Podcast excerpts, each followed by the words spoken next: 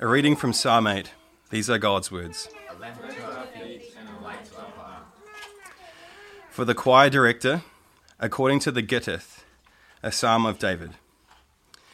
O Yahweh our Lord, how majestic is your name in all the earth, who displays your splendor above the heavens. From the mouth of infants and nursing babes, you have established strength because of your adversaries, to make the enemy and the revengeful cease. When I see your heavens, the work of your fingers, the moon and the stars, which you have established, what is man that you remember him, and the Son of Man that you care for him? Yet you have made him a little lower than the angels, and you crown him with glory and majesty. You make him to rule over the works of your hands. You have put all things under his feet, all sheep and oxen, and also the animals of the field, the birds of the heavens, and the fish of the sea whatever passes through the paths of the sea. O Yahweh our Lord, how majestic is your name in all the earth. These are God's words. You can take your seats. So, so far as we have considered the Psalms at Redwood, so far we've only seen Psalms written by David in times of trouble, but Psalm 8 is very different. It is not attached to a particular time or circumstance in David's life. But here we see David meditating upon reality, considering the created world and his place in it, and it causes him to burst out in worship toward his God, whose majesty and splendor are evident in all the earth. Unlike most modern worship songs, David wrote this song as a coherent whole. That is, in a sense, it has a singular focus. Um, it is not just a smattering of disconnected Christianese phrases set to a nice Gittith tune, but an intentional work that has an objective and a clear design. We see him reflecting upon a variety of profound truths, but all these truths are connected somehow in David's mind. He is not just bouncing from one idea to another arbitrarily. He wants to express his love for a larger truth by looking at it from many angles. So, what is this larger truth that he is reflecting upon? And we've touched on it a little bit. He is meditating on the special place that God has for man in his creation. That the God who made the immense and vast collection of the stars that wonderfully shine down on us from outer space, that God has made us, little mankind, the center of his creation. He cares for us, and more than that, he has crowned us with glory and majesty, giving us the tremendous calling to rule over all his creation. It says, You make him to rule over the works of your hands. You have put all things under his feet. Wow. This meditation that David has put before us is a fruitful one. And in this life, we will never exhaust its riches. All sheep and oxen, and also the animals of the field, the birds of the heavens and the fish of the sea, whatever passes through the paths of the sea. God gave us all of this creation to rule over. This is why Psalm 8 is a particularly good psalm for us to come back to often. It pulls us out of our navel gazing and causes us to consider God's greater plan for us in the earth. It orients us back to our created purpose and fills our life with profound meaning. We could continue to reflect upon this main point this morning, but I want to finish by considering one of the secondary things that David includes in the psalm that to the modern church it can almost seem out of place. The psalm begins with, O Yahweh our Lord, how majestic is your name in all the earth, who displays your splendor in the heavens. Then it says, From the mouth of infants and nursing babes, you have established strength because of your adversaries, to make the enemy and the revengeful cease. Then it continues on to the main reflection of man's place in creation. Of all the things that David could have included in this lofty psalm about creational realities, he includes one verse at the front end about the importance of young children glorifying God. Now, kids, you need to pay particular attention at this point. Eyes up here, listen to me. God wants you to sing to him. He loves it when he hears you singing how great thou art.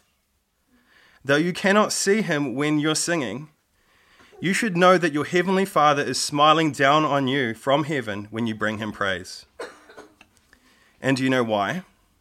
There are many reasons, but the one thing that this psalm gives is that though you have little bodies, God has established strength through what comes out of your mouth. God says that He's going to take down His enemies through the obedience of little ones. You are tremendously important to God and His church.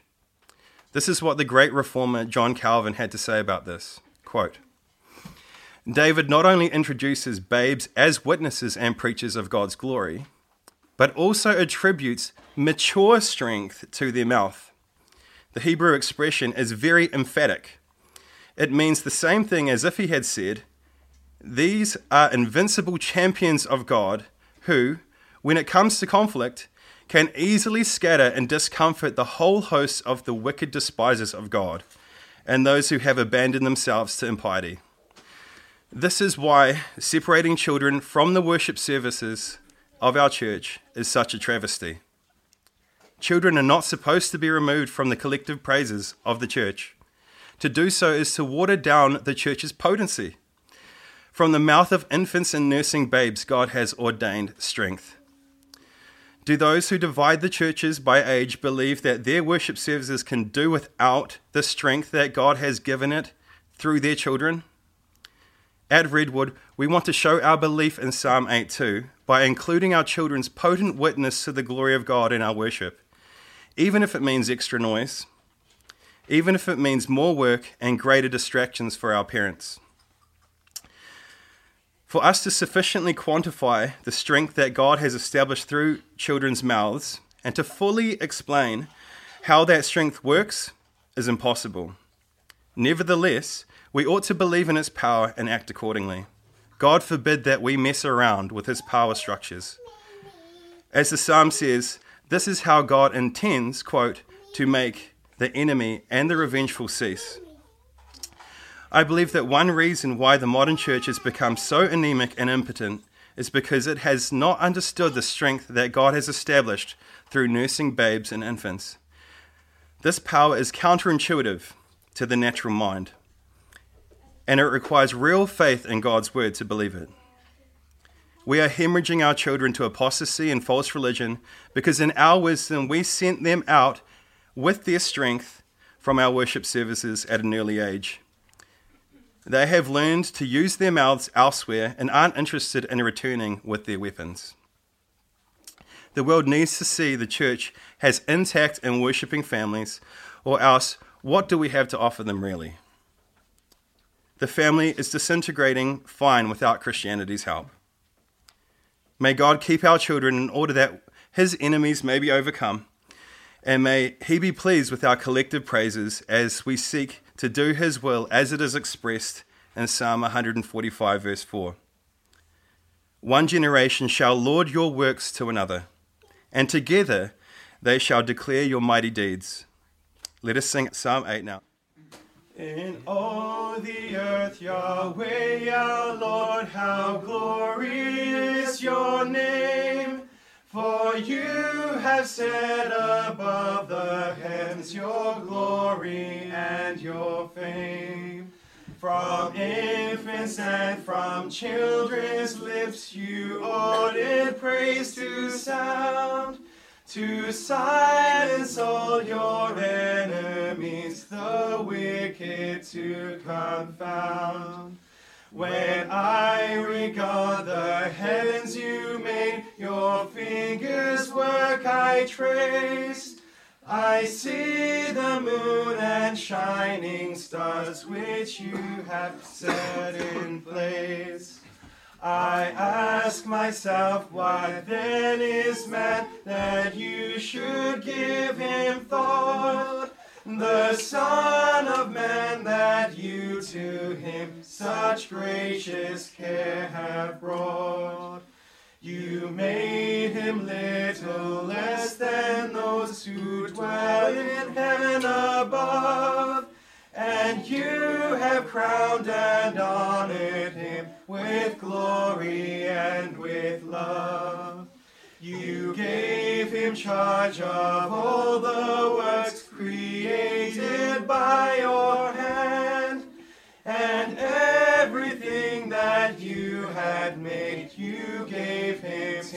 command.